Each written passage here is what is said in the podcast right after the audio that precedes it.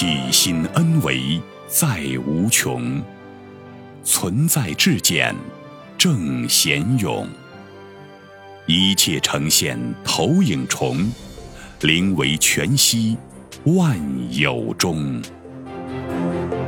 大家好，欢迎收听由全息生命科学院 FM 出品的刘峰老师分享合集，播音张婉琪。在家人面前，我们会毫无伪装地显露出内在的境界。刘峰，亲情是人生最重要的主修课。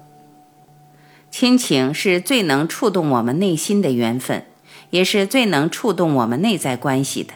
这是当然的，因为它本来就在内在，它跟内在的关联是最紧密的。这句话说出来，只是让大家从这个角度去理解亲情这种内在的能量关系。首先，在家人面前，我们是最没有伪装的，展现出内在的境界。你内在境界是什么样，在家里展现出来也是最淋漓尽致的。如果在家里还在装的话，那就很累，这辈子还会折寿。当你不装的时候，内在的真实境界就会呈现得非常清晰。呈现很清晰的时候，就有很多机会面对自己的功课，特别是面对自己的短板。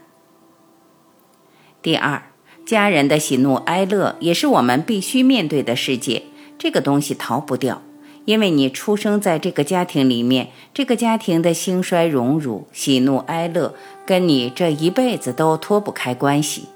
即使有些人宣布跟家庭脱离关系等等。实际上，家族血缘关系这个课题，在这辈子你是逃不掉的。即使这次把它放掉了，考卷不做了，下次这个没有通过的考题还会再来。亲情是学习爱的现实课堂。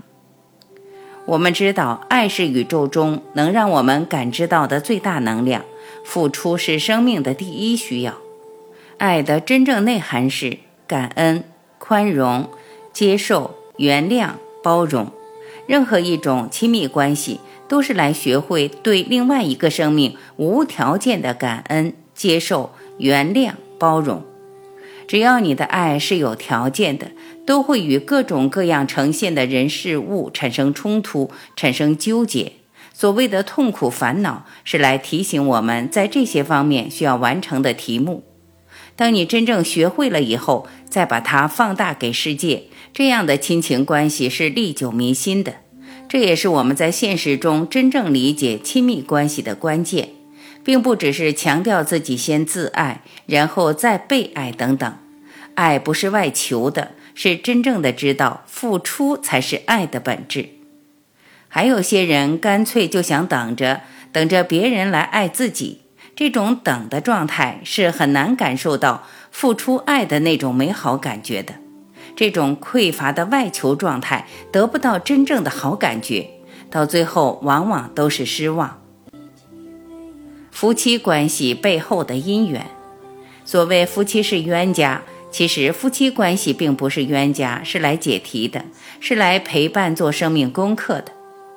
夫妻之间所要做的生命功课，是我们今生最要做完的功课。为什么呢？因为它是我们生命中最短板的呈现。一个生命如果不修短板，很难真正圆满。如果都是在扬长避短的话，能量场很难中正。只有不断修短板，才是获得真正圆满的基础。所以，夫妻之间是最重要的生命课题。夫妻关系的背后是学会爱与被爱的同修和伙伴。当我们能从投影源去读懂这种关联的时候，就会从对方身上读到自己该修炼的生命题目，也会发现，当自己内在转化的时候，对方的能量马上就会转变。对方也是自己投影出来的最该修炼的功课。亲子关系背后的因缘。我们经常说儿女是债主，其实并不完全是这样。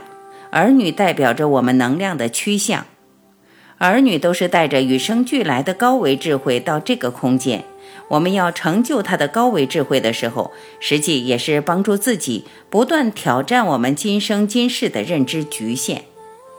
很多孩子带着与生俱来的高维智慧来了，而老师和家长这些被三维完全障碍的人，试图把他们也变成三维的状态，这时候跟他们之间就会产生冲突。当我们觉得对他付出了很多，认为对他们很好的东西时，他们很难接受，甚至完全不接受，因为他们今生要达到的生命境界是高出我们的，所以你无论怎么付出。很多时候都很难得到他们真正的理解。这个时候，要把儿女内在与生俱来的高维智慧去真正读懂和呵护好，呵护好他的童子功，然后给他持续创造、唤醒智慧和实现他今生使命的条件。为他创造这些条件的过程，其实也是家长突破自己三维认知障碍的机会。你会从他身上看到，原来这个世界的未来还有着更自由、更广阔的发展空间。人类将以更自由的生命状态呈现在这个宇宙之中。伴随着儿女天命和使命的唤醒，同时自己也会觉醒和成长。百善孝为先，孝的本质在于回归。另外，我们还讲到百善孝为先，讲孝道。教育子女都说要学会中华文化最优秀的孝道，但如果我们只把它当成人格化的孝道，那我们的格局还是在三维，因为我们的生命来自于父母，来自于祖先，这是在三维空间投影出来的结构逻辑。站在更高的维度看，实际上生命来自于高维，来自于投影源，高维才是我们生命的出处。对于家族祖先的这种描述，只是把高维演化成三维人能够接受的存在。之所以要孝敬祖先，是因为我们要回归高维，要对高维无限的恭敬。这个时候，我们才能够跟高维智慧关联起来。这个是纵向的能量关系，是我们借横向能量关系的领域最本质的孝，是让我们回归投影源，回到本质。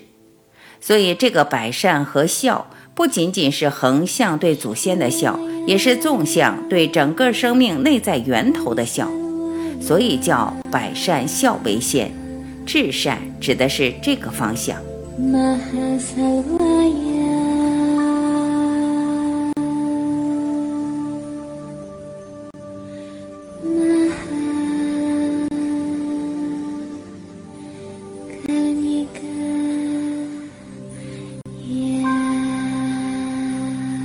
感谢聆听，我是晚琪，再会。